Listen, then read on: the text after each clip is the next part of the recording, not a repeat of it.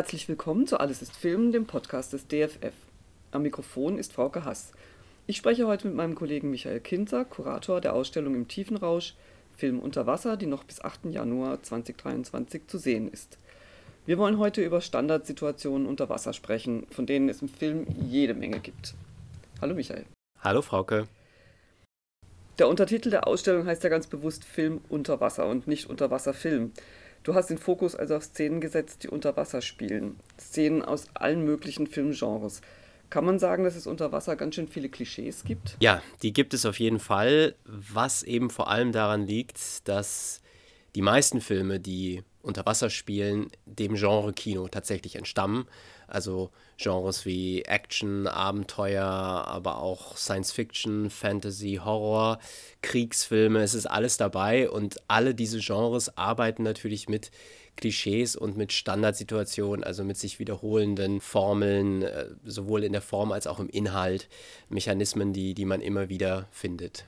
Mhm. Das erste, was mir in den Sinn kommt, sind TaucherInnen jeder Art, Schatzsuchende, Wracks betauchende Taucherinnen. Gibt es da bestimmte Motive, die sich immer wiederholen? Ja, die gibt es. Also es gibt im Grunde zwei Varianten. Es gibt einmal die die Tauchteams oder Forschungsteams, die bewusst nach einem Wrack suchen. Also da gibt es irgendwelche Legenden oder Mythen oder jemand berichtet davon, dass hier oder dort ein besonderes Wrack liegt, eine spanische Galeere aus dem 18. Jahrhundert oder etwas dergleichen, wo eventuell sich ein Schatz verbirgt und bewusst wird dieses Wrack gesucht und eigentlich auch immer gefunden. Und dann gibt es die Tauchenden, die zufällig äh, auf so etwas stoßen, also eigentlich was ganz anderes unter Wasser gemacht haben, vielleicht auch einfach nur schön schnorcheln waren und dann sehen sie plötzlich da irgendwas aus dem Meeresboden ragen und äh, entdecken dann plötzlich einen ein Schatz, ähm, das kann ein Goldschatz sein, das kann, können irgendwelche besonderen Artefakte sein, es kann aber auch Drogengeld sein oder Kriegsbeute sein. Und was all diese Filme aber im Grunde gleich haben, ist, dass Natürlich, weil es nicht die rechtmäßigen Besitzer äh, dieser Schätze sind und natürlich eine gewisse Gier auch dahinter steckt, das vielen dann immer auch zum Verhängnis wird. Also die wenigsten bergen einfach diesen Schatz und sind dann reich und glücklich, sondern es kommt immer zu Konflikten. Es gibt oft auch eine gegnerische Partei, die zusätzlich auch noch nach diesem Schatz sucht und mindestens einer äh, kommt dann am Ende ums Leben, wenn dann das Wrack natürlich auch auseinanderbricht und noch weiter in die Tiefe rutscht. Womit wir beim Thema Sinken und Ertrinken wären. Wie viele Szenen hast du gesehen, in denen Menschen unter Wasser gegen die Fluten ankämpften oder in Sicherheitsgurten festklemmten oder unter irgendwelchen Felsen eingeklemmt waren? Ja, da habe ich da tatsächlich sehr, sehr viele Filme gesehen, eben weil ich nicht nur jetzt Unterwasserfilme mit einbezogen habe, die im, im Ozean spielen und wir eben ganz viele Szenen in der Filmgeschichte haben, wo jemand irgendwie ins Wasser stürzt oder ein, ein Raum sich mit Wasser füllt und die Wasseroberfläche steigt nach oben und man, man droht eben zu ertrinken. Ich nehme an, dass das gerne verwendet wird, weil das etwas äh, natürlich sehr physisches ist, was man selbst auch ein bisschen am eigenen Körper nachempfinden kann. Also ich denke, jeder ist mal vielleicht im Pool oder sonst wo irgendwie unter Wasser getaucht, hat ein bisschen Wasser in die Lunge bekommen. Also man kann das ganz gut nachfühlen, wie das sein muss, wenn, wenn man irgendwo gefangen ist oder, oder sich verhakt hat und das Wasser steigt und steigt und steigt. Und das andere, warum das, glaube ich, sehr, sehr gerne gemacht wird, ist, weil man kann da sehr gut mit der sogenannten Last Second Rescue spielen, der Rettung in letzter Sekunde wie sie schon David Walk Griffith im Stummfilm angewandt hat und erfunden hat. Also dieses Rennen mit der Zeit und dann im aller, allerletzten Augenblick, wo man im Grunde gerade noch so den letzten Atemzug machen kann, kommt dann in den meisten Fällen, nicht immer, die Rettung, eben irgendjemand, der die Hand reicht oder dann wird doch die, der Gurt durchgerissen oder die Scheibe eingeschlagen und man befreit sich. Mhm. Du hast es ja schon erwähnt, bei der Schatzsuche, der von Gier getriebenen Schatzsuche kommt es oft zu Auseinandersetzungen äh, zwischen verschiedenen Gruppen und dann auch mal zum Kampf. Was gibt es dazu zu erzählen?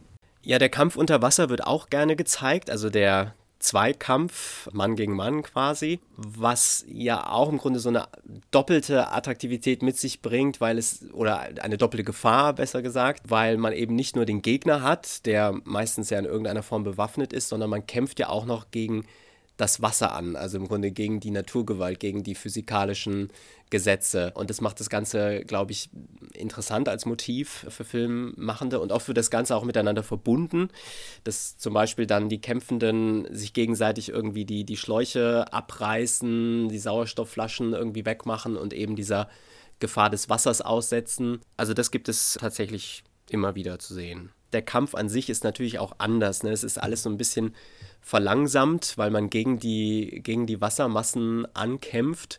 Deswegen hat es nochmal so eine etwas andere Qualität als jetzt über Wasser. Und eine meiner, eine meiner Lieblingsunterwasserszenen spielt im Grunde genau damit, indem quasi eine klassische Kampfsituation über Wasser unter Wasser verlegt wird. Das ist äh, die, die Komödie Top Secret, mhm. wo ein, eine Art Saloon-Kampf unter Wasser inszeniert wird. Also mit allem, was dazugehört. Eine, eine Theke, wo, wo der Barkeeper mit der Flasche einem auf den Kopf haut und jemand, der quasi durch eine Fensterscheibe hindurch fliegt. Da wird das sehr schön parodiert. Apropos Kampf, da fällt mir der Krieg ein, der ja in vielen Filmen unter Wasser auch eine Rolle spielt. Mit welchen Mitteln und Motiven arbeiten die RegisseurInnen da? Ja, da gibt es verschiedene Formen. Es gibt natürlich Kriegsfilme, die einzelne Szenen haben, die im und unter Wasser spielen. Man denkt zum Beispiel an der Soldat James Ryan, Saving Private Ryan, wo, wo am Anfang bei der Invasion der Normandie die, die Soldaten äh, direkt ins Wasser stürzen und so schwer bepackt sind, dass sie schon kurz vorm Ertrinken sind, während der Kugelhagel über ihnen drüber fliegt. Ähm, das hat man häufiger. Da gibt es auch andere Beispiele. Unbroken, Gallipoli. Schnee, der auf Zedern fällt. Das sind wirklich immer nur kurze Sequenzen, wo es im Grunde darum geht, wie der Soldat fast Schutz sucht unter Wasser, während die Kugeln über einen drüber fliegen. Dann gab es ein, eine kurze Zeit, da waren die, die Froschmänner äh, sehr beliebt in den 40er, 50, späten 40er, 50er Jahren. Die, die Frogmen. Gibt es auch einen Film, der so heißt The Frogman. Ein anderes bekanntes Beispiel ist The Silent Enemy, die dann auch viele Action- und Abenteuerfilme inspiriert haben und die ja wirklich eingesetzt wurden im Zweiten Weltkrieg. Also im Grunde tauchende Soldaten, die, die spioniert haben, die, die Bomben gelegt haben und auch Bomben entschärft haben unter Wasser. Und dann gibt es natürlich äh, als das größte Subgenre den U-Boot-Film unter Wasser, der natürlich komplett nur mit Standardsituationen und Klischees arbeitet. Also den gibt es auch schon seit den späten Stummfilmtagen bis heute und im Grunde hat sich da nicht viel dran geändert. Vom Torpedobeschuss der gegnerischen U-Boote über die, die Wasserbomben, die auf das U-Boot abgelassen werden, über den, den Druck, dem das Boot aushalten muss, weil es immer tiefer sinkt, über die stillen Momente, wo man irgendwie äh, den, die Luft anhalten muss oder, oder ganz ruhig sein muss, weil damit der Gegner einen nicht hört und man nur das, das Piepen des, des Echolots äh, hört, bis hin zum Wassereinbruch, weil natürlich irgendwie es nicht ganz dicht ist, das Boot. Es gibt immer einen, der verrückt wird der, oder der quasi den Verstand verliert in dieser klaustrophobischen Situation. Es gibt immer irgendwie eine Frau, die an Land auf einen der äh, Soldaten wartet. Also das ist wirklich voll von solchen Klischees. Mhm. Sprung zu einem anderen Thema. Begegnungen mit Tieren gehören ja auch zu den Standards im Film unter Wasser. Nette und nicht so nette Tiere. Welche Art von Begegnungen sieht man da immer wieder im Kino? Ja, genau. Es gibt die, die netten und die nicht so netten. Die, die netten sind in den meisten Fällen Delfine. Also Delfine sind so die am, am positiven, am positivsten konnotierten Wassertiere ähm, meistens äh, Teil eines, eines Kinder- oder Jugendfilms, Freundschaften äh, zwischen Kindern und Delfinen. Angefangen natürlich bei Flipper, dem vielleicht bekanntesten Beispiel. Auch die folgen eigentlich immer einem ähnlichen Schema. Meistens wird der Delfin gerettet von dem Kind.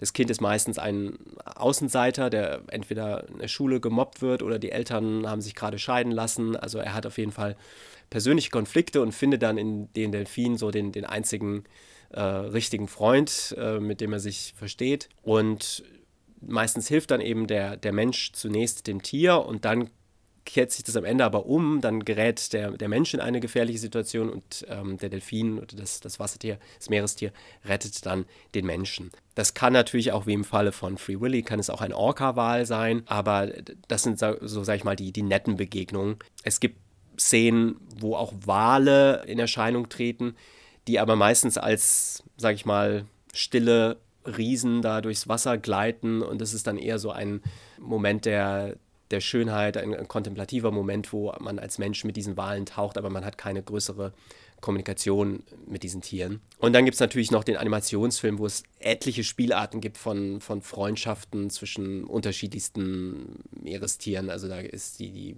sind die, das ist im Grunde grenzenlos, die Varianten, die es da gibt. Ja, das führt ja eben bis zu SpongeBob, dem, dem Schwamm, der befreundet ist mit einem Seestern. Und bei den, also eine Variation davon, von so einer netten Begegnung, war zuletzt ja der Dokumentarfilm My Octopus Teacher, mein Lehrer der Krake, der halt mal als Variante davon zeigt, wie ein Mensch sich mit einem äh, Oktopus-Weibchen anfreundet. Wurde ja dann auch mit dem Oscar ausgezeichnet. Das ist schon sehr, sehr raffiniert gemacht und es ist wohl tatsächlich so, dass ein Oktopus kann einen Menschen auch wiedererkennen und, und dann so eine Art Vertrauensbasis aufbauen, aber ähm, im Film ist es natürlich sehr, sehr überinszeniert und auch so ein bisschen auf die Tränendrüse äh, gemacht, ähm, das Ganze.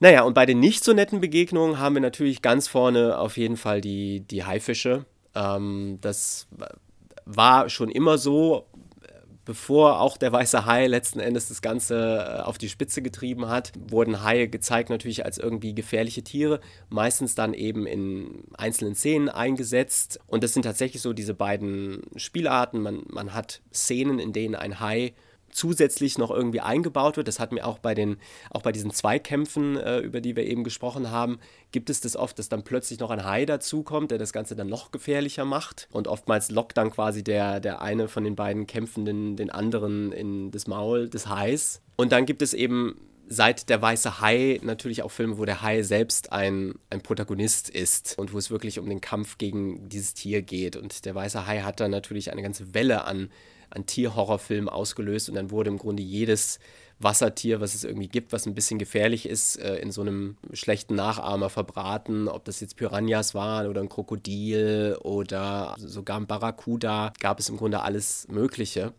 Und das war so eine erste Welle und jetzt gab es, jetzt gibt es so seit 10, 15 Jahren nochmal so eine neue Welle an, an High-Horror-Filmen, wegen auch der, der Tricktechnik, die natürlich sehr viel besser ist als noch vor 30 Jahren so dass man sehr viele von diesen Survival-Horrorfilmen auch hat, wo ein einzelner Mensch oder eine Gruppe von Menschen gegen Haie äh, ankämpfen muss. Also da hat sich leider nicht viel getan, obwohl natürlich das Bewusstsein für die Bedeutung dieser Tiere sich verändert hat. Und bei den nicht so netten Begegnungen, quasi ein kurzer Trend, der in der früheren Filmgeschichte zu sehen war, waren die, die Riesentintenfische, also die Riesenkalmare und ähnliches, die einen Menschen umschlungen haben oder sogar wie bei Jules Verne ein, ein ganzes Boot umschlungen haben. Ich, ich, kann nicht genau erklären, warum es gerade die waren. Vielleicht war es wegen Jules Verne, der den, den Riesenkalmar sehr große Rolle in seinem Roman gegeben hat. Ähm, vielleicht auch tatsächlich, weil man eher so eine Art Prop herstellen konnte von, von einem Tintenfisch als jetzt von einem Hai und das irgendwie überzeugender aussah dann vor der Kamera. Aber es, gab, es gibt etliche Beispiele, wo ein Mensch gegen einen Tintenfisch kämpft, der einen umschlingt mit seinen Tentakeln. Mhm. Ja, jetzt haben wir ganz schön viel über Gefahren, Schrecken, Blut, Horror, Bedrohung gesprochen, aber es gibt natürlich auch ganz wunderschöne, Traum, traumhafte Szenen, die äh, in der Tiefsee spielen, die die Unterwasserwelt zum Tanzen bringen. Was hat es mit diesen Szenen im Film auf sich? Hm, da gibt es im Grunde auch wieder zwei Gruppen. Es gibt die, die fantastischen Traumsequenzen, die in echten oder, oder übertrieben fantasyartigen Unterwasserlandschaften stattfinden. Also oftmals auch im Animationsfilm, aber eben auch im, im Musical. Also wo unter Wasser einfach wo, damit gespielt wird, dass man sich in einer bunten, exotischen Welt bewegt und dort alle möglichen äh, interessanten Tiere und, und Pflanzen existieren. Und dann wird durch diese Welt eben getanzt. Und das andere ist, sind Momente, sind Traummomente oder Reflexionsmomente, wo der, der Tauchende, der Unterwassertauchende quasi so ein bisschen sein eigenes Leben reflektiert beziehungsweise versucht von der Außenwelt Abstand zu nehmen. Und ob das jetzt das Meer ist oder der, der Swimmingpool ist, also den ganzen Lärm, die Hektik von der Außenwelt versucht von sich zu drücken und für sich zu sein und in diesen Momenten quasi ja, zu, zu reflektieren, was in welcher Situation er sich befindet, wie sein Leben aussieht, was zu tun ist. Manchmal gibt es dann Rückblenden von Situationen, die über Wasser äh, stattgefunden haben. Und diese Momente werden meistens in Zeitlupe inszeniert ähm, und sind, sind, sehr sinnliche Momente. Und das ist mittlerweile tatsächlich auch schon eigentlich ein Klischee geworden, dieser Moment, wo jemand unter Wasser taucht, um irgendwie für sich zu sein. Ja. Äh, gibt es schon lange. Das hat schon äh, Dustin Hoffman in die Reifprüfung gemacht, der im Tauchanzug in den Pool gehüpft ist, weil ihn seine Eltern auf die Nerven gehen und alle ihm fragen, was er, ist, was er denn machen will. Und mittlerweile ja, findet man das sehr häufig. Mhm. Wie viele Meerjungfrauen hast du gesehen bei der Vorbereitung auf die Ausstellung und was für eine Funktion haben sie in den Filmen? Ja, Meerjungfrauen habe ich auch sehr viele gesehen, zumal es ja auch sehr, sehr, sehr viele Varianten von den Meerjungfrauen gibt, die gar nicht so einfach trennscharf aufzuführen sind. Also die Nixen, die Sirenen, die Undine und was es da nicht äh, alles gibt. Man begegnet den Meerjungfrauen schon ganz früh in der Filmgeschichte. Schon Georges Méliès hat Anfang des 20. Jahrhunderts in, in seinem kurzen Film La Sirène, ne, die Sirene eigentlich, eine, eine Meerjungfrau gezeigt, gefilmt durch ein Aquarium hindurch. Die klassische Meerjungfrau ist natürlich die Frau mit dem Fischschwanz, ausgehend von, von Hans Christian Andersens Märchen, die kleine Meerjungfrau, das wiederum quasi zurückgreift auf, auf ältere Mythen, auch auf den Mythos der Undine und eigentlich sind die Meerjungfrauen sehr tragische Figuren. Eigentlich sind, das, sind die unglücklich und suchen im Grunde eine Art Erlösung durch, durch die Liebe zu einem Mann an Land. Mhm. Und bei Anderson wird eigentlich das auch nicht als, als richtiges Happy End aufgelöst. Also anders als jetzt in der Disney-Version. Also der Mann entscheidet sich für eine andere Frau. Und ich glaube, sie verwandelt sich dann in einen Luftgeist oder sowas. Also eigentlich sind es sehr tragische Figuren, die im Film aber meistens für heitere äh, Romantic Comedies äh, und ähnliches eingesetzt mhm. werden. Mhm. Und wo es dann eher um den, ich sag mal, den Culture Clash geht äh, zwischen einem Menschen und einem Halbwasserwesen und wie man da irgendwie zusammenkommt. Und oftmals wird es auch gar nicht so richtig aufgelöst. Also zum Beispiel Splash mit, mit Tom Hanks, wo, wo er sich in eine Meerjungfrau verliebt am Ende hüpft er dann einfach mit ihr ins Wasser und taucht mit ihr davon. Also er ist jetzt nicht irgendwie, hat sich jetzt nicht verändert oder hat irgendwie plötzlich Kiemen entwickelt. Anders als in The Shape of Water, der das ganze ja quasi den, den Gender Switch so ein bisschen macht, äh, wo, wo eben die Frau auf dieses Fischwesen stößt. Genau, also das ist im Grunde so die, die eine Variante, die, die romantischen Komödien, oftmals auch schon an ein sehr junges Publikum gerichtet, weil natürlich vor allen Dingen Teenager, Mädchen können sich gut dann identifizieren mit den Meerjungfrauen.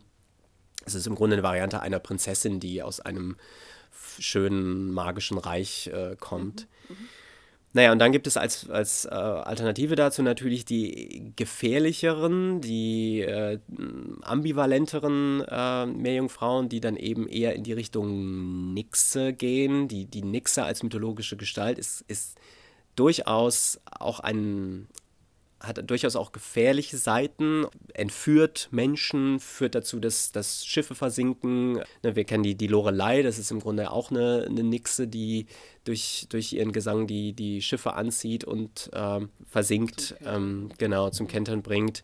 Wiederum zurückgeht bis auf die Sirenen bei Homer in der Odyssee, die Odysseus angelockt haben. Und im Film sind das oft dann Frauen, die nicht eben jetzt eindeutig mit einem Fischschwanz als ein, ein Wasserwesen äh, dargestellt werden, sondern die halt wie ein normaler Mensch aussehen können, die aber irgendwas Magisches, Mystisches an sich haben und irgendwie eine besondere Verbindung zum Wasser haben und die, ja, die durchaus den Mann, dem sie dann begegnen, in, in auch gefährliche Situationen bringen können. Genau, also das sind im Grunde so die, die Varianten, denen man begegnet. Wenn wir von, also von der ersten Variante sprechen, also Sehnsucht nach Liebe und Zuwendung, kommt einem natürlich der Kuss in den Sinn, von dem es ja auch sehr, sehr viele Szenen gibt. Einen Teil der Ausstellung hast du sogar Pool-Erotik überschrieben. Was gibt es dazu zu sagen? Ja, der, der Unterwasserkuss wird gerne gezeigt eben weil dort die beiden Liebenden ja meistens dann irgendwie unter sich sind, weg vom Rest der Welt, weg von der, von der ganzen Hektik, die sie vielleicht bis zu diesem Moment im Film durchlebt haben und dort endlich dann quasi zur Ruhe kommen und zusammenkommen und quasi da wird ja quasi das Paar findet zusammen unter Wasser und das wird mit diesem Kuss beschlossen, der dann äh, meistens halt auch in Zeitlupe inszeniert wird als ein, ein sehr schöner Moment Das ist die eine Variante des, des Kusses. Die andere ist der, der Rettungskuss, äh, der gerne gezeigt wird. Also wo einer von beiden irgendwie gefangen ist unter Wasser und der andere rettet jetzt die Person, indem man per Kuss eine Art Mund-zu-Mund-Beatmung macht. Also ich, ich weiß ehrlich gesagt nicht, ob das in der Realität funktionieren würde, aber es ist dann immer so, dann taucht die, der andere runter, packt den Menschen, küsst ihn und rettet ihn dadurch gleichzeitig. Genau, und dann gibt es eben die, die Pool-Szenen. Also der, der Pool wird gerne für verführerische Szenen oder für Verführungsszenen verwendet, denn da sind ja die, die beiden Schwimmenden wirklich meistens unter sich und sie sind auch keinen weiteren Gefahren ausgesetzt. Ne? Da gibt es jetzt eben nicht den Hai, der, der plötzlich noch kommen kann. Und das Ganze ist, ist schön beleuchtet, man ist meistens in einer sehr gelösten Stimmung und man hat diese Umrandung. Und wenn man nicht irgendwie sehr schnell raushüpft, ist man quasi so ein Stück weit in diesem Pool auch gefangen und kann sich dann sehr leicht dem anderen Menschen hingeben. Und äh, die Kamera kann es dann auch geschickt machen, indem sie immer so an der, an der Wasserkante bleibt und nicht wirklich zeigt, was jetzt gerade unter Wasser passiert. Das war mein Gespräch mit Michael Kinzer, Kurator der Ausstellung im Tiefenrausch Film unter Wasser, die noch bis 8. Januar 2023 im DFF zu sehen ist. Wir lassen uns regelmäßig per Podcast berauschen vom ästhetischen Ausflug in die Tiefe. Wenn ihr nichts verpassen wollt, abonniert gerne unsere Podcasts Filmgeschichte in Objekten oder Alles ist Film. Auf beiden Kanälen werden in den kommenden Wochen und Monaten weitere Podcasts zur Ausstellung angeboten. Aber jetzt erstmal danke fürs Zuhören.